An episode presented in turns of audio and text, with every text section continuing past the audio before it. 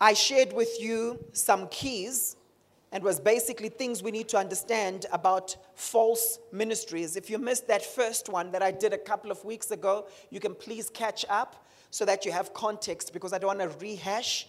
I want to be sensitive to time. Um, we started talking about 22 things every believer should know about false ministries. And the first one I mentioned was that false ministry is not limited to one type of ministry gift. The second one was that false ministries will be judged by God. The third was that all ministries are to be tested. The fourth was that all ministers should go through the character test. And I'm now starting with number five. Is everyone ready for number five? Are you expectant this morning? The Bible says anything that is not from faith is sin. So when we listen to the word, we must listen in faith. Can I hear an amen? All right. Number five, all ministers will go through the servant test. All ministers will go through the servant test. This is very important, it's crucial. I want to make special welcome to our Joburg church who are watching on the live feed. You guys are so special.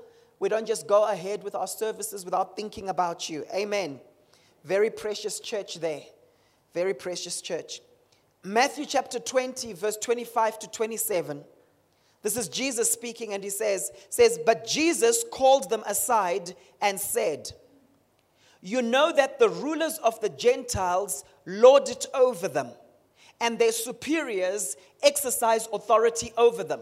In other words, he's saying, You know that there's a worldly way of leading, and there's a kingdom way of leading. And this is one of the areas where Jesus emphasizes that there's a difference between doing it kingdom way and doing it the world's way. In verse 26, he says, It shall not be this way among you. You know what my concern is? In many churches today, it is like this. And yet Jesus says, It shall not be like this amongst you. One of the key areas where Christians must be different is in our leadership style. We are servants first, we are servants who lead. If you study the concept of servant leadership, a servant leader is a servant first and he happens to lead. With many people, even when they teach on servant leadership, their mindset is I'm a leader first and I happen to serve people from time to time. There's a difference. You're a servant. You've taken on the servant nature. If you study scripture, Philippians 2, verse 7, it talks about Jesus and it says, He did not see equality with God as something to be grasped. He is equal to God, right? But he says he did not see equality with God as something to be grasped, but he took on the nature of a servant by choice. He took on the nature of a servant, and the Bible goes on to say, and emptied himself. It's called the kenosis of Christ. It's, it's the divine self emptying of the Son of God. Very powerful concept. It's meekness. It's strength under control. It's where you could stand on that right that you have, that power that you have.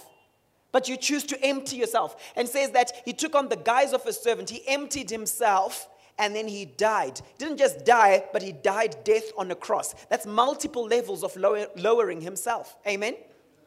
And then he says, because of that, God raised him and gave him the name that is above every other name. Isn't that powerful? And we need to teach servant leadership more and more in the body of Christ. Because I see a lot of people not emptying themselves. I see a lot of people wanting to assert their rights. And that's what humanism teaches, doesn't it? Right? But Jesus says, It shall not be this way among you. Instead, whoever wants to become great among you must be your servant. Jesus is not saying don't desire to be great. He's basically saying if you want to be great, here's the key. Amen? Must be your servant, and whoever wants to be first among you must be your slave. Imagine if the body of Christ was characterized by this. Imagine if everything we do as leaders is characterized by this. And we must never say as believers, oh, now I'm in the corporate world, so my leadership style changes. We're still servants even in the marketplace. Amen? And people are drawn to that. People are drawn to that. So the test leaders, church leaders, prophets, apostles, evangelists, pastors, teachers will go through very often is a test of obscurity. When you are bypassed, how do you react? Are you like, they're not noticing me? Do they know who I am? Let me tell you something. We go through this because not everyone knows your name. Not everyone knows who you are, ladies and gentlemen. I know sometimes we think we're famous, but there are places, I'm telling you, there are places where people don't know who Michael Jackson is. There are places in the world where people don't know who Michael Jackson is. So if they don't know who Michael Jackson is, there are places in the world where they don't know that you're a CEO, where they don't know how anointed in prayer you are. You might know it and you might believe your own press, but there are places in the world where people don't know. Amen? There are places in the world where people don't know who Whitney Houston was. I was chatting to my kids in the car just now as we we're driving here. And one of my boys, you might be able to guess which one it is, says, like, I know eh, all the songs from the 80s, Dad, are Dodge. All the songs are Dodge from the 80s. And I said, Are you saying that Whitney Houston was Dodge? And they're like, Who's, who's Whitney Houston? and then they're like, like, was she, is she white or black? And I said, She was black. I, and I, say, I said to them, That's like asking, Was Pele white or black? Okay. They said, but Whitney Houston, that sounds like a white name, Dad. okay. Anyway, we had a whole conversation about that. How come everything from the 80s is Dodge, Dad? And then one of them says, Are you saying Uncle Will is Dodge? Because my young brother, Uncle Will, is born in the 80s. Anyway, there are places where you're not known. I've got places where recently I was in Nigeria.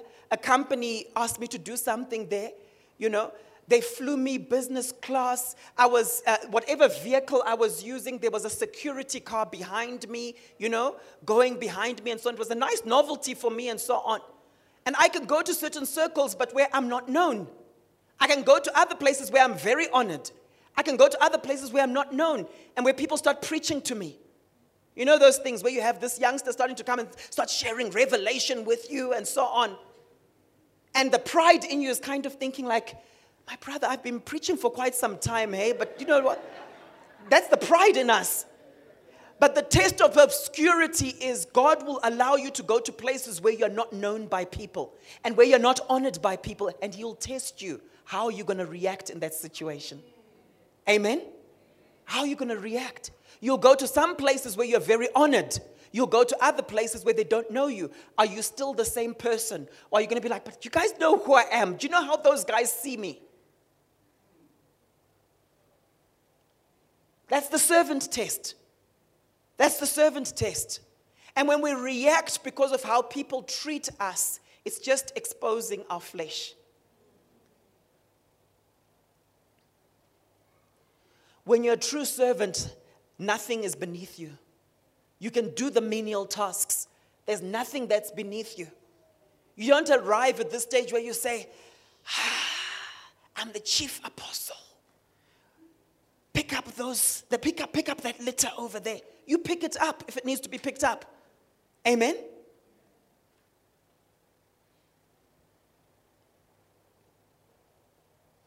These are tests. Jesus washed their feet. What I love about Jesus is he doesn't leave the whole servanthood thing as theory. He doesn't say you must be their slave, you must be their servant, and leave it there. He actually demonstrates it and he washes the disciples' feet. Now, you know, those days they used to walk a lot, unlike nowadays, right? They used to walk a lot and they would walk around with sandals. They'll be in sandals. So the feet were dirty and dusty.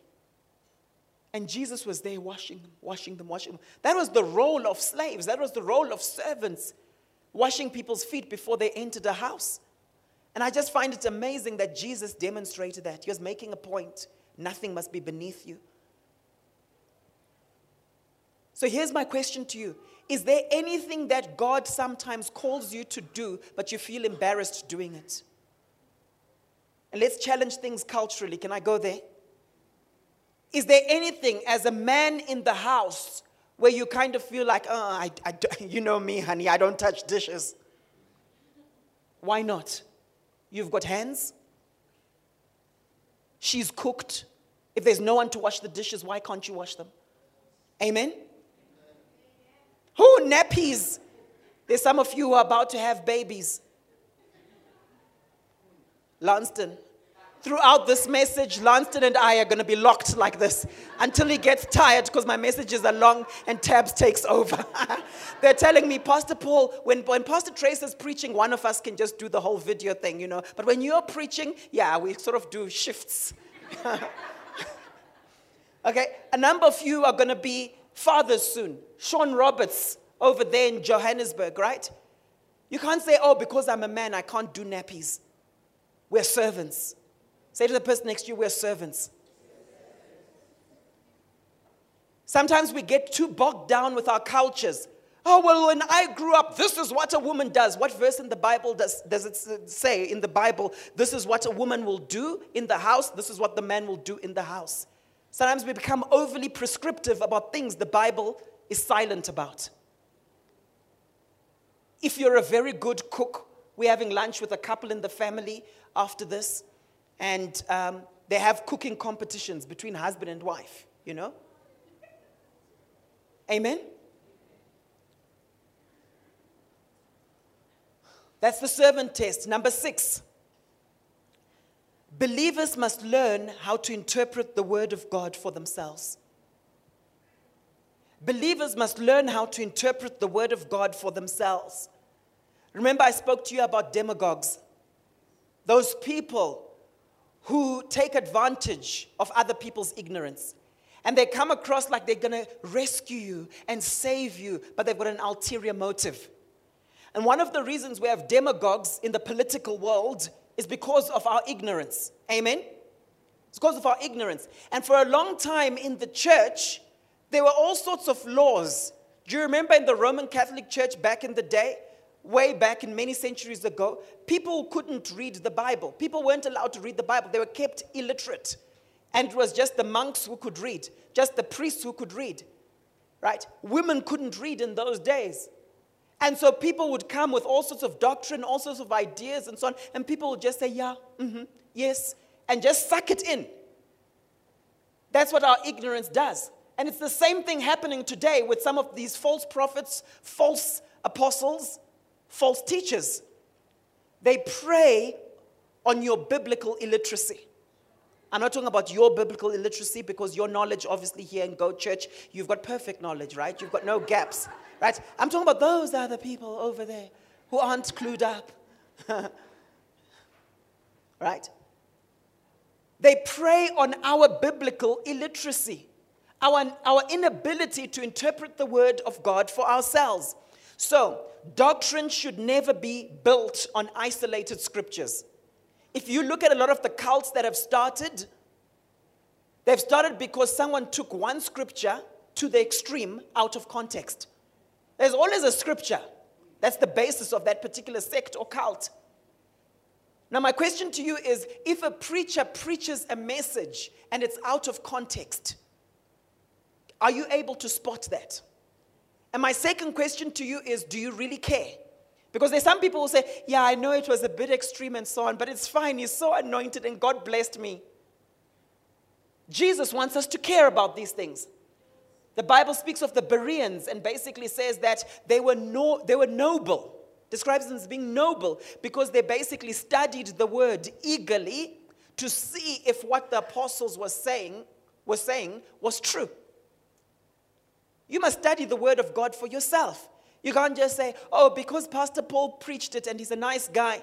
So, yeah. Amen? So, when we build doctrine, and Pastor, Pastor Vim mentioned this in her message last Sunday at, um, I was listening to it at um, the Joburg church. But this is what I always say to people. When you want to establish doctrine, ask yourself, number one, did Jesus teach it? Is it something you see Jesus teaching? Because if Jesus didn't teach it, why are we building around it? Number two, is it practiced in the book of Acts? Do you see them actually doing it in the early church? So why are we starting to do it now if the early church didn't do, didn't do it? Have we got some special revelation that they don't have? They didn't have. And the third one is do we see it explained in the epistles? Those are three basic guidelines in terms of establishing doctrine. And you know what this safeguards you from? You don't just look and see, oh, there's that thing which I saw in the book of James that they did, and it's a once off, and now that's standard practice for you. So let's talk about the anointing with oil. So sometimes I'll pray for people, right? And sometimes I might use oil from time to time. Or I might go and pray for someone's new place, okay? So uh, I'll be going this week to pray for Lanston and Tendai's place, okay? Their new place. Oh, sorry, was that proper? Can I say? Anyway, new place, right? And I'll pitch up there and I'll probably take some anointing oil and it's symbolic. The power isn't in the oil, it's just symbolic. Amen? The only time it's mentioned in the New Testament is in the book of James. When they say, if any of you is sick, go to the elders, and the prayer of faith will heal them, right? And they will anoint them with oil. Only once. But now we have some churches where that's standard practice. When it comes to healing the sick, what is standard practice? What did Jesus say? Believers shall lay hands on the sick. Amen? Do we see it practiced in the book of Acts? Yes, we do. Do we see it explained in the epistles? Well, what's interesting is in the letter to Hebrews, it talks about foundational doctrine. And one of the foundation doctrines is the doctrine of the laying on of hands. Amen? That's how you build in scripture, that's how you build doctrine. So when you have people where they say standard practice is, you know, here's this special soap that's been prayed for, and everyone in the church must use it. Wash yourself with this soap, and you will be healed. They've built a doctrine around something that's actually outside of Scripture. Is there anything wrong with saying to someone, I've prayed for this soap, uh, uh, go and wash with it and you'll be healed? Nothing wrong with that. It's not unbiblical. If the Spirit leads you to do that, maybe it's a point of contact for faith. But if now that becomes standard practice, then there are problems. And so we've got a lot of people making lots of money saying if you buy this oil from this particular pastor for X amount of cash. You've heard of that, right? If you buy this piece of cloth for X amount of cash, where is that coming from? Jesus says, freely you've been given, freely give. Amen? So a lot of people see these things, but because of illiteracy, when it comes to the Word of God, they just buy into it, literally buy into it. Excuse the pun. All right?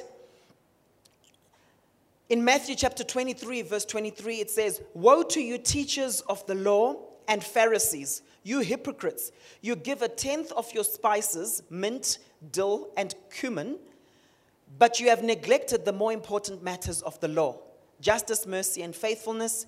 You should have practiced the latter without neglecting the former. You know what's happening here? You know what's happening here? What's happening is we see this in a lot of sects. They'll emphasize one particular truth and they'll neglect everything else. Have you noticed that? So you have some people where the moment you start talking to them, it's like, but you guys eat pork. But why do you eat pork? And that's their main thing. And the guy might be cheating on his wife. The guy might be doing dodgy things in other areas, might not believe in the baptism of the Spirit, but he's hung up on that issue of you guys eat foods that we don't eat, but the Bible says this and the Bible says that. Built on the Old Testament. Are you following this morning? So you have people who will focus on one particular thing. You have other people where they'll be like, Are you premillennial or are you postmillennial? What's your belief about the end times? When do you believe Jesus is coming back? And that's all they'll preach and talk about. Have you noticed that? And they cause a lot of division. They cause a lot of division because they're so consumed with that one particular thing. And so it's important that we interpret the Word of God for ourselves, but it's also important that we take into consideration the whole counsel of Scripture. Everyone following? The whole counsel of Scripture. What does the whole Bible say about certain things? And that's why you'll notice with a lot of false ministries, they'll focus maybe on something like the anointing. The anointing. But never talk about character. Prosperity. And they'll talk about it almost like if you're not rich, then you must be in sin of some sort and you're not in faith. Okay? But we'll never talk about how to parent your kids. Amen? There's a problem there, ladies and gentlemen. We have to give people a balanced diet. My wife was talking about balanced diets earlier on. We have to give people a balanced diet. You can't have people coming to church and all they're hearing about is just one particular thing. You're not giving them a balanced diet. It's fine if that's your speciality. There's certain ministers of the gospel where that's their speciality. So whenever they go to conferences, they speak on that topic, so they're known for that. They write books on that topic. But at home, when they're preaching in their local church, they better make sure they're giving people a balanced diet. When we preach messages here, I don't just preach what I like, I don't just preach what I think you will like. Because my kids don't always like Brussels sprouts cauliflower, but it's good for them. Amen? Sometimes we do full blown series and it's not my favorite topic, but I know it's good for you. Amen? So let's watch out for some of these things. So we see that it is possible to major on certain truths whilst forgetting, the God, forgetting God's whole counsel when it comes to the Word of God. And we see this a lot in a lot of false ministries. In 2 Timothy chapter 2 verse 15, it says, "Do your best to present yourself to God as one approved, a worker who does not need to be ashamed and who correctly handles the word of truth." A worker who does not need to be ashamed and who correctly handles the word of truth. Are you correctly handling the word of truth when you teach it and also when you listen to it? There's the handling in terms of me right now, but there's also the handling when you're studying the word for yourself. So, my question to you is if a teacher is incorrectly handling the word, will you know? When you watch someone on TV, when you read a book, will you know? I want to quickly give you eight rules of Bible interpretation. This is not a lesson on hermeneutics, okay, the laws of interpreting the Bible. This is just a taster. Number one, the rule of definition. This is a guideline that you can use each time you listen to a message. The rule of definition. In other words, what does the word actually mean? I want to encourage you, study the word in the original language. Because very often people preach and they're misusing a word. You've seen that sometimes, right? And they're building a whole case, but they actually haven't defined the word properly. Number two, the rule of usage. You know, very often you have cultural idioms in the Bible, right? They're Jewish ones, they're Greek ones, all right? So, how is that word being used? Am I okay? Yeah, I'm getting a bit of feedback. That's the rule of usage. Number three, the rule of context.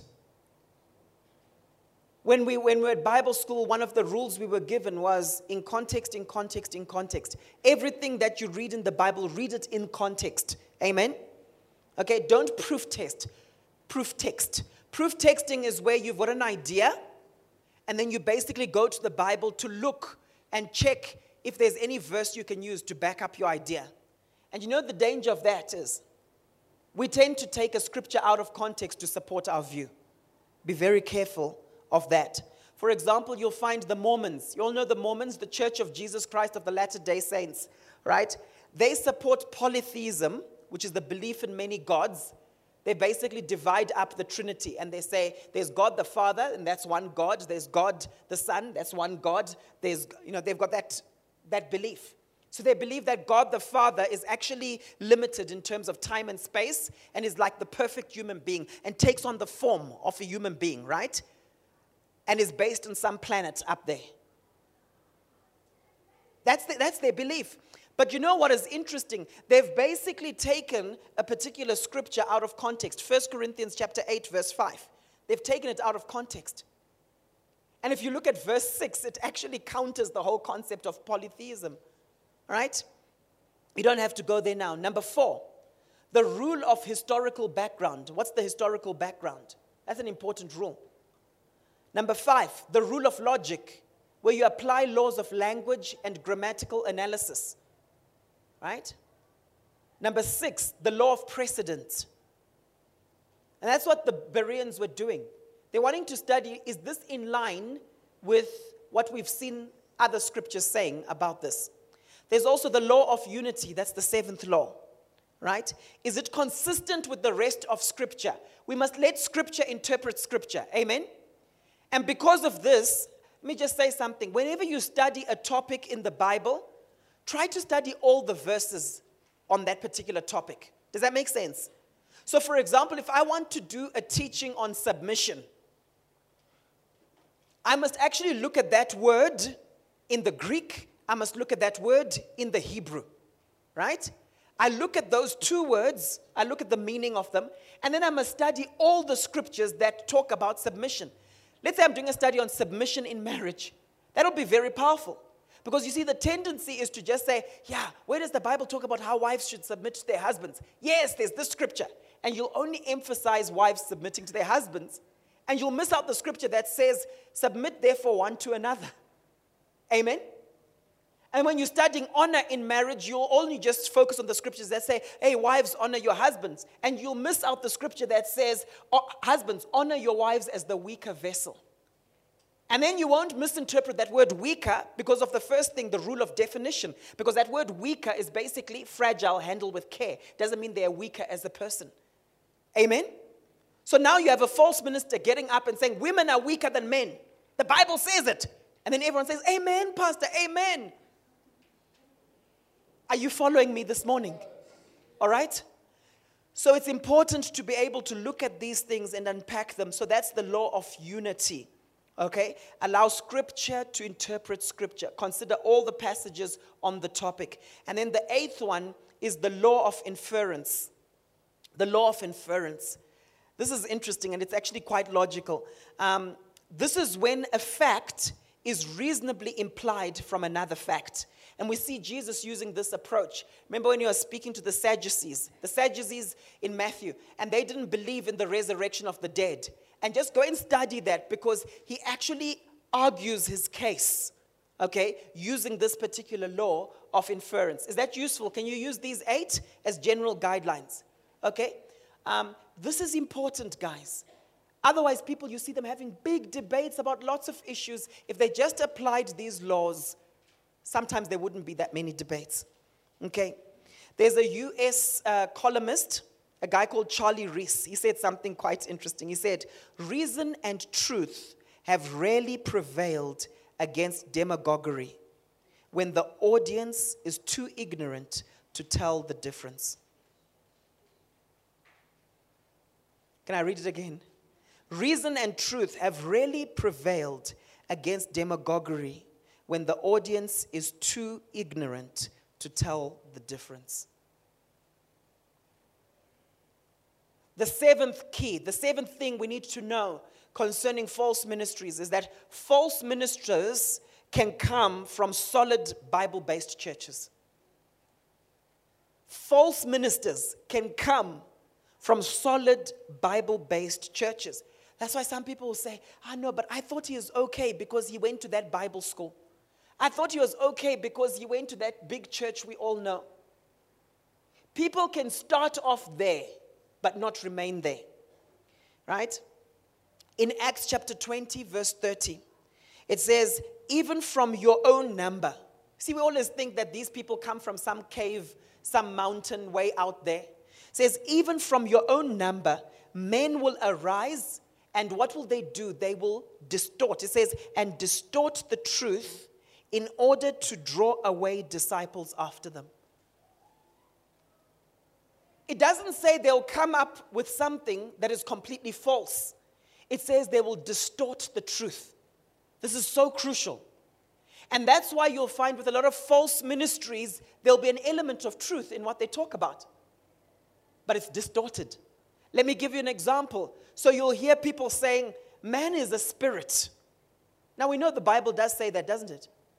Your spirit. If you, you can actually unpack it, if you look at Paul's epistles to the Thessalonians, right? You can actually unpack it and you can see that we are spirit. That's that part of you that is God conscious. It connects with God. It's that part of you, your, your intuition is there. Um, there are all sorts of wonderful things there. So man is spirit. What about your body? Is that a part of you?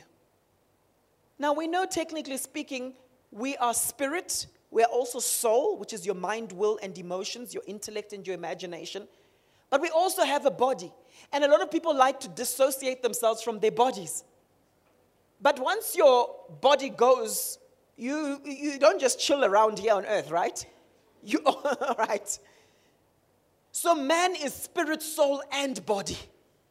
Are you following? We're a tripartite being. Now you'll hear this subtle thing coming through where they'll say, man is spirit. You only live in your body, but that's not really you. Now, can you see where it's going?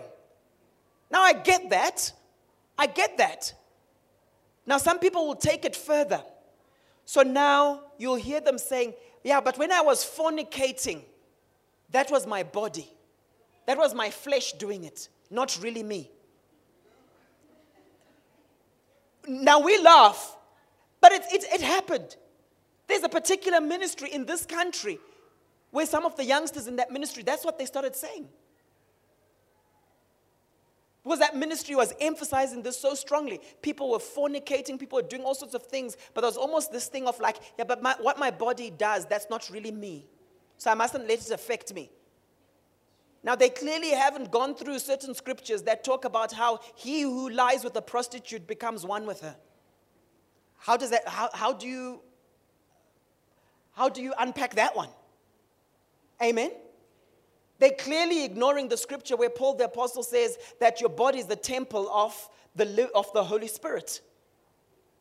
So you can try and dissociate yourself from your body, but it's still the temple of the Holy Spirit. Oh, and one of the major descriptions about the Holy Spirit is that He's holy. That's why we call Him the Holy Spirit. Amen? So, what you do with your body is important.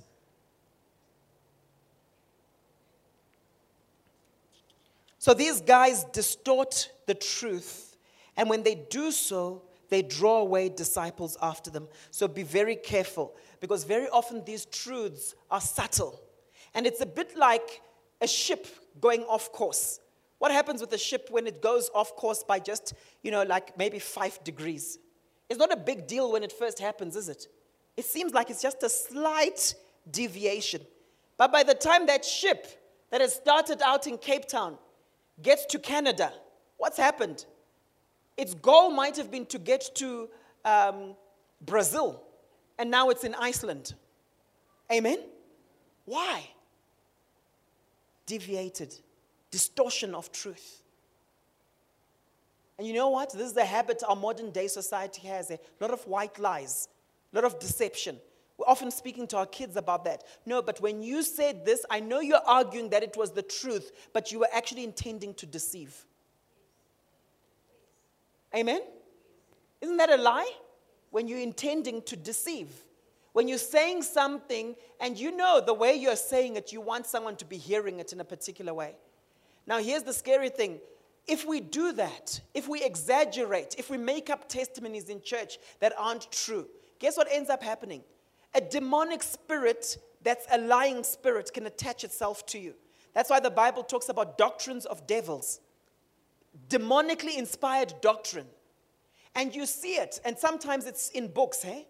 You know, some of those books that become bestsellers? It's not just because they're great books, it's because there's, an, there's a supernatural intelligence behind them, some of them. That's why you wonder why are these books on demons and some of these new age books, why do they just sell so much? Doctrines of demons, the Bible talks about that. And people are itching to hear these things. And it's a distortion of the truth. Because when you first look at it, people are like, but it's the same thing, Paul, it's the same thing. Sometimes I'll do a motivational session somewhere for some organization, and people say, Paul, how does this tie in with the law of attraction and the secret? Have you read the secret? Because some of the things you're saying, Paul, it's just like the secret. I'm quick to say, not the same. Why? Because they look at these things and they think like it's kind of like the truth. It's a distortion of the truth. Wherever you have truth, there's the counterfeit and the counterfeit will seem like the truth. Amen? It's like when people b- buy bootlegs, fake things. You know what I'm talking about, right? We've all been there. I remember a time as a teenager going to a flea market in Zim, And it was the days when we would get those, you know, those, those shoes that would go up to our ankles. You know those ones, right? And I saw this nice pair I liked, Nike Airs, or so I thought. And I see them, this nice black pair. Hadn't seen other people wearing them. Then I get home and I look at the tongue, on the, written on the tongue of one of them, it said Nkai Air. on just one of them. The other one still said Nike. The other one said Nkai. Okay? A distortion. Or have you seen some of these new cool drinks they have? I went somewhere, my, one of my kids wanted a bunny chow and went there and he says, I like this shop because they've got all the fancy drinks. And he gets a particular one and then he starts tasting it and he's like, mm. and he couldn't finish it. He couldn't finish it because of how it tasted. But when you look at the label on it and so on, it looked so similar to some of the popular drinks we have. Fake stuff. Amen? So these people can come from solid biblical churches, Bible based churches.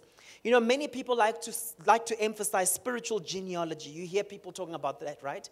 They say, no, no, no. If you're a true minister of the gospel, tell us your spiritual genealogy. Then you have a lot of these guys who want to make sure, like, they, they've got a photo taken with that great apostle who we all like and respect, you know? Be very careful. Just because someone says so and so is my spiritual father doesn't mean it's true. There are a lot of people who like you, and so they like name dropping, right? How many of you have had people saying that you're their best friend, but you don't feel it's the same from your side? Just raise your hand. You've had people say, She's my best friend, right? Because you're cool, they're riding on your brand. I've had someone come to me and say, Oh, was, uh, I met so and so. They said that you're, you're their pastor. When I said, I know you, they said, You're their pastor. And I was like, and afterwards, there was a guy who had heard me speak at, um, at a different church, but he was saying, I'm his pastor. You get what I'm saying? Just because people say you're their spiritual father doesn't mean you are. And also, you might have someone who was once your spiritual father, but you actually no longer follow their ways. Amen? And let me just say something. Just because so and so is your spiritual father and he's someone we respect doesn't validate your ministry. You can have sons that are vagabonds. You know, a vagabond. You can have sons that are rebellious, that don't carry the culture of the family.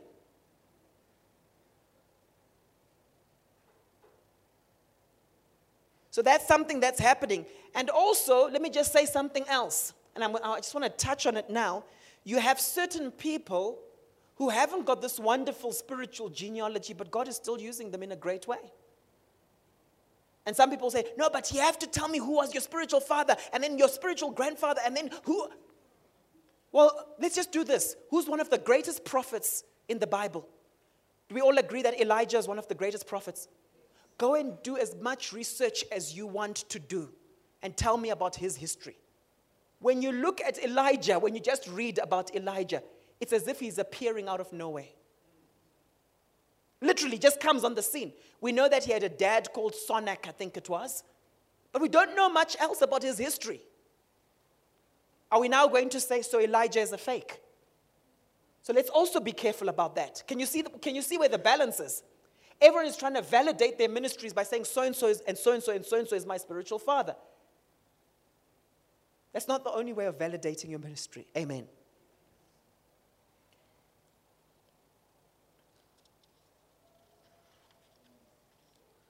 Number eight, false ministries have distinct fruit by which we can recognize them.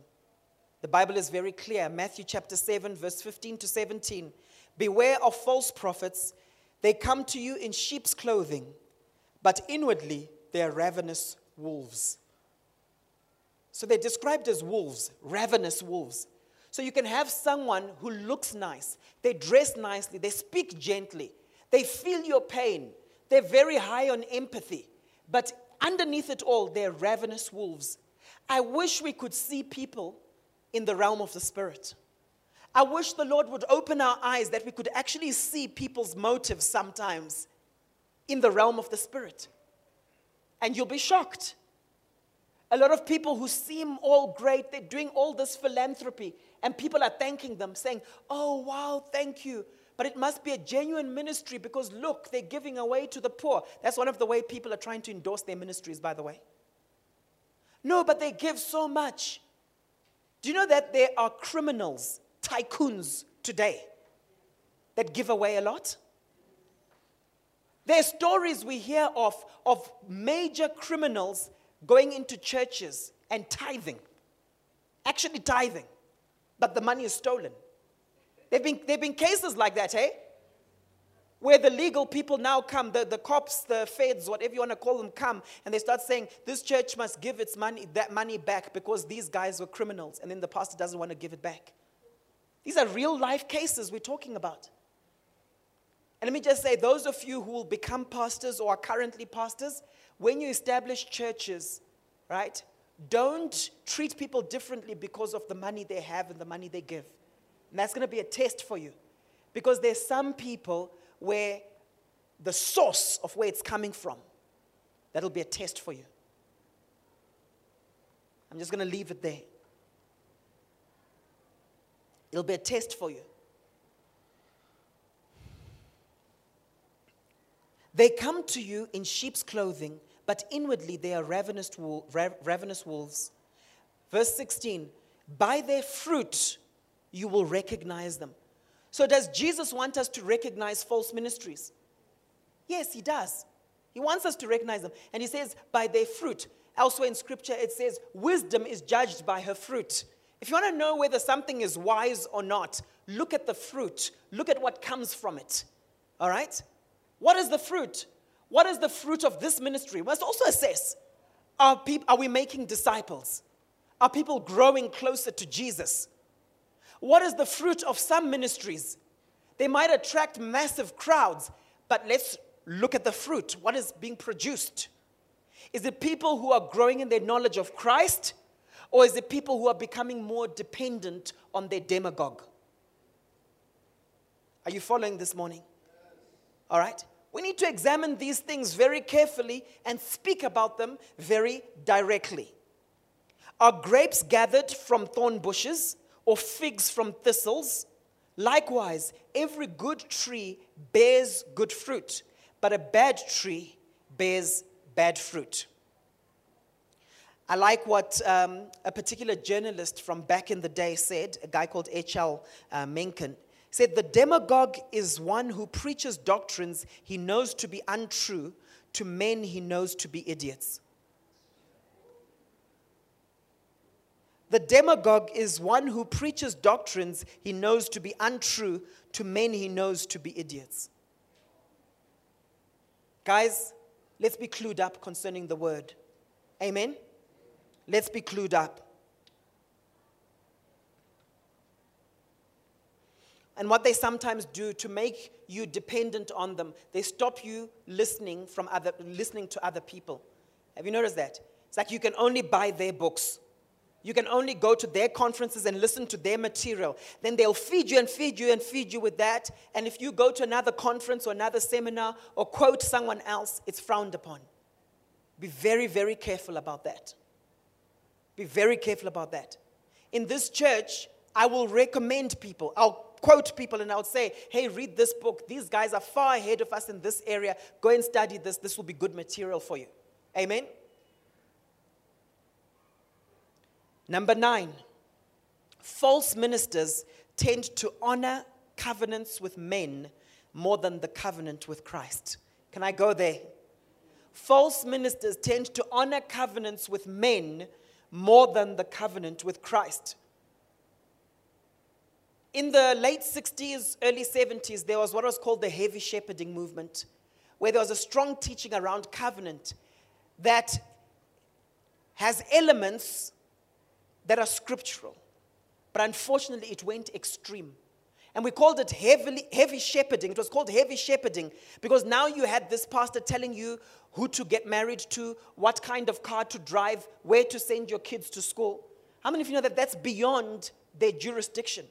I can say to you, these are the qualities of a good wife, a good husband. If you're a believer, you must choose someone who's also a believer. I can do that according to the word of God. But I can't control your decision with regards to who you choose to get married to. Because you end up getting married to someone, and then when you have problems, you now blame me. But, the, but Pastor, you said she would be good for me. Amen?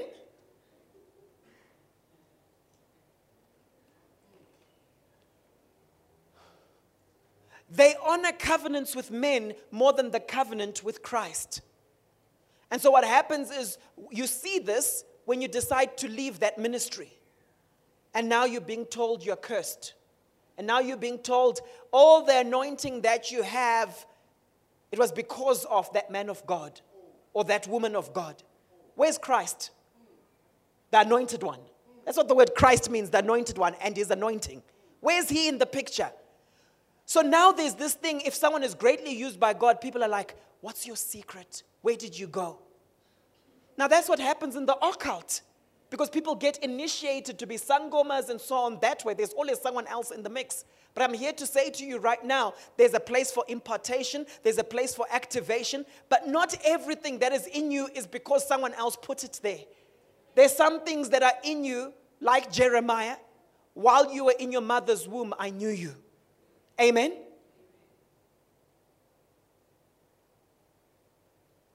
Not everything is because, oh, I got this from this man of God and that woman of God.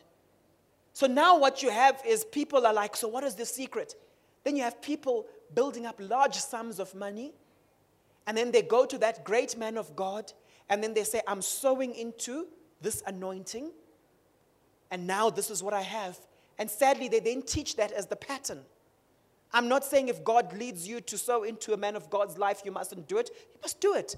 We see that the Bible talks about giving double honor and so on. There's a place for it. I'm going to do a whole series on honor because we need a culture of honor. But when it's taught as doctrine, now that this is the key for me to be anointed.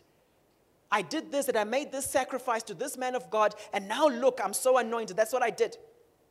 Nothing is mentioned about your character. Nothing is mentioned about tests that you've had to go through in, your, in the school of ministry, the school of the Holy Spirit. Nothing is mentioned about that.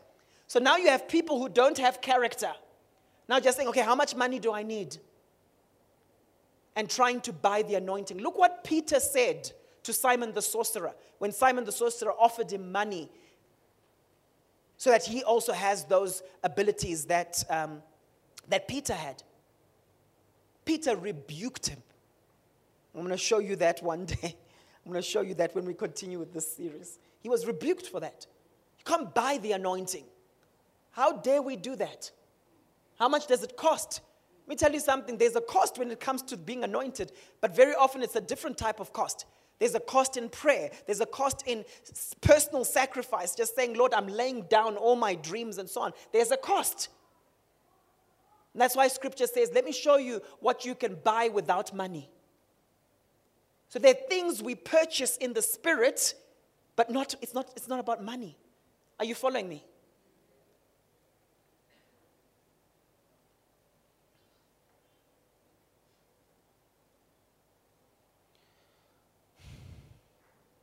So you see this when you try to leave their ministry. You're treated differently, and sometimes you're threatened. You know, you're treated like someone who's fallen from grace. How many of you have been in ministries like that? where you've moved on from those ministries and they teach you they treat you like you've fallen from grace and then you look at yourself and you're thinking but i feel more anointed now that i've moved on my marriage is in a better place now that i've moved on my connection with my kids is even better amen but people say that and you know why some people never stay in the same place why some people actually do go backwards is because they internalize those words be very careful. Those are what we call word curses. It's where someone speaks something into your life that doesn't really have power over you unless you give it that power. So now you're thinking, they said this. They said my business will fail. And oh, that guy's resisting that sale. Oh, oh, my boss doesn't like my presentation. Hey, I think they were right. And now you've got faith for it, and then it happens. It becomes a self fulfilling prophecy. Instead of actually saying, I reject those words, they've got no power over me. My anointing is in Christ Jesus.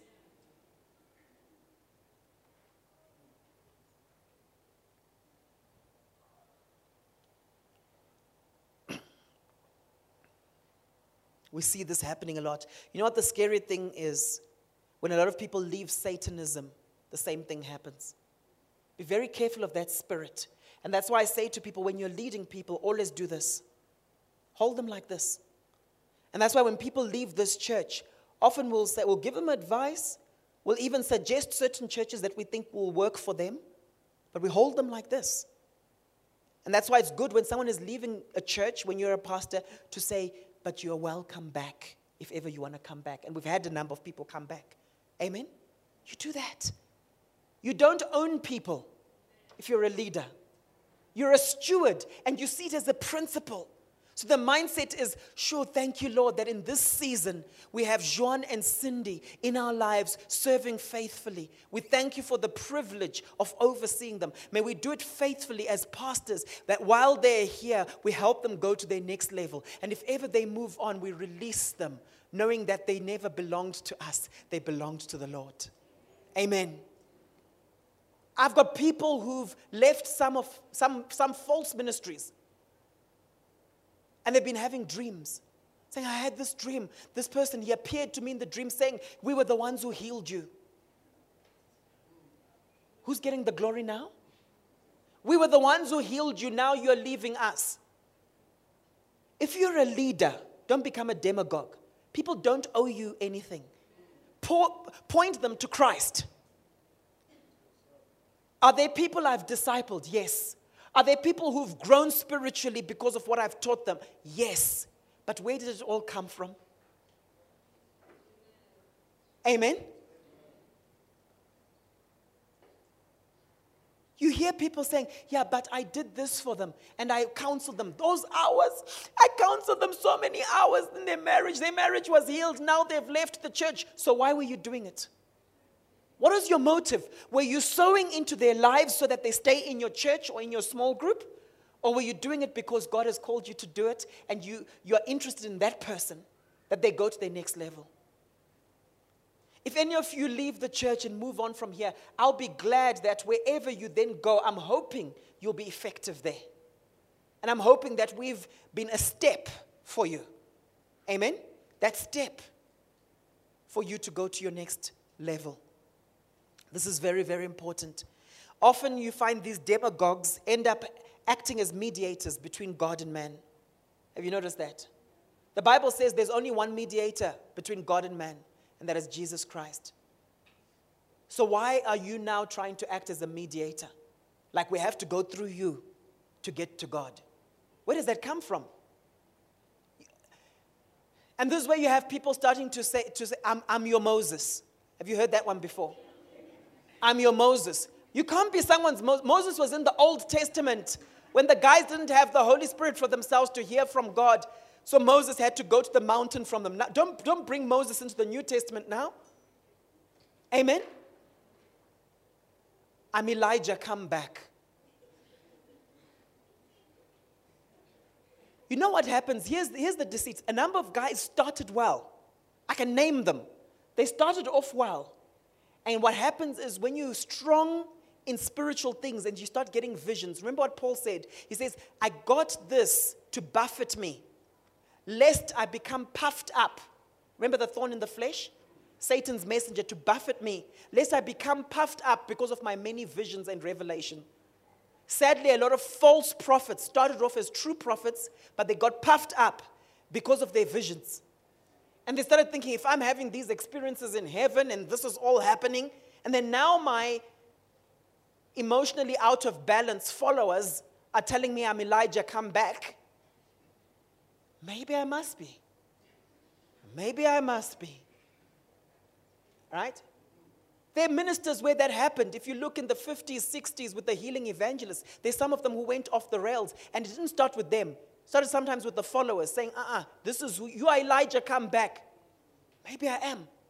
There's one guy, he would have a halo over him. You can even see the video. I don't want to mention names right now because I don't want to distract us by mentioning names. Had a, you even see the video where he's got this shining light over him. Don't know if it was from the Lord or if it was from somewhere else, but he had that. You see it. They, they didn't have film tricks in those days. This is the 50s, 60s. They couldn't just put things like that there right? powerfully used by God, but then started going into false, false doctrine. And him in particular, he wasn't schooled in the word, like the Bible interpretation that we're talking about. He wasn't educated biblically that way. Amen? Don't get puffed up just because you have visions. Sometimes the reason people have visions is because God has been trying to nudge them with a still small voice, but they haven't been listening. So he needs to have an angel like pitch up because, you know, you don't listen when he just shares with you sim- simple, um, simple stuff.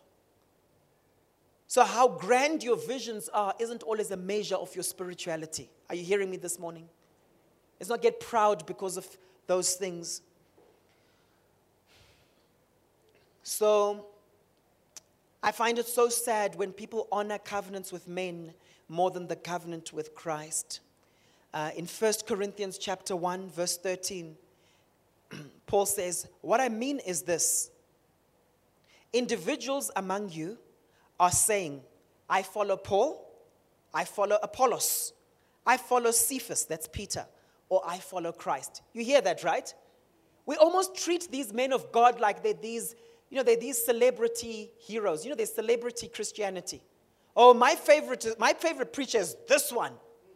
Oh, no, no, mine is this one. And we talk about them, the same debates that unsaved soccer players have. You know, when I show them a picture of, like when I teach on personal branding, I show a picture of Lionel Messi. And I say, What comes to mind when you see this picture? And then all the Cristiano Ronaldo fans will say things like, Second best player in the world. You know, you hear them saying that. And we're now doing it about men and women of God. No, I'm into this one. I'm, I'm a TD Jakes. TD Jakes is my man. No, no, no, no. I'm a. Now, what does Paul say? He says, Is Christ divided? Was Paul crucified for you? Were you baptized into the name of Paul? You weren't.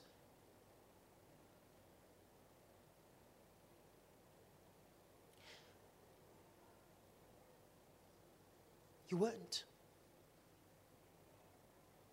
I'm going to leave it there. Have you got some fodder to take home? Just some fodder, just to take us to our next level. This is going to be about a four part, four or five part series, okay? We'll just go deep each time, deep each time, a few points each time. Amen? Let's go and let's teach people, pass on this message, share it with other people around you. Let's pray. Let's pray. Maybe you're here and you're saying, you know what? I want to be one of those people who goes out, who teaches people the word. I want to go deeper into the word. I want to study the word. You heard me saying today that you must study the word in the original language. And for some of you, you might have thought, like, that's just for pastors. But for some of you that spoke to you, you're like, I do. I want to get a concordance. I want to go deep into this stuff. I want to know it for myself. I don't want to be the person who's just jumping up and down in a church saying, Hallelujah, praise God, but I don't even understand what, what they're talking about. If that's you and you're saying, I want to be a true minister of the gospel, not a false one, at whatever level, raise your hands to heaven. I just want to, I just believe we need to activate the grace for this. You see, sometimes people hear messages like this and then they become arrogant and they become proud. Now, I will explain to my whole community about all these. No, we need humility. Amen? But you're saying, I want this, I want this, I want this. Look at these precious kids. They're raising their hands. That's wonderful. And that's your portion. Pray with me, please. Father God, I acknowledge that the Holy Spirit is my teacher.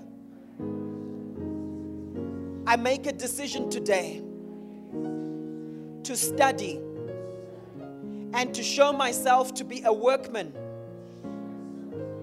who's approved by you, Lord, who does not need to be ashamed. I want to be a true minister of your gospel. I embrace this, Lord. I choose to study your word in depth, no longer superficial. In Jesus' name, take me to my next level. Amen. Come on, if you've received from Jesus today, just clap for him.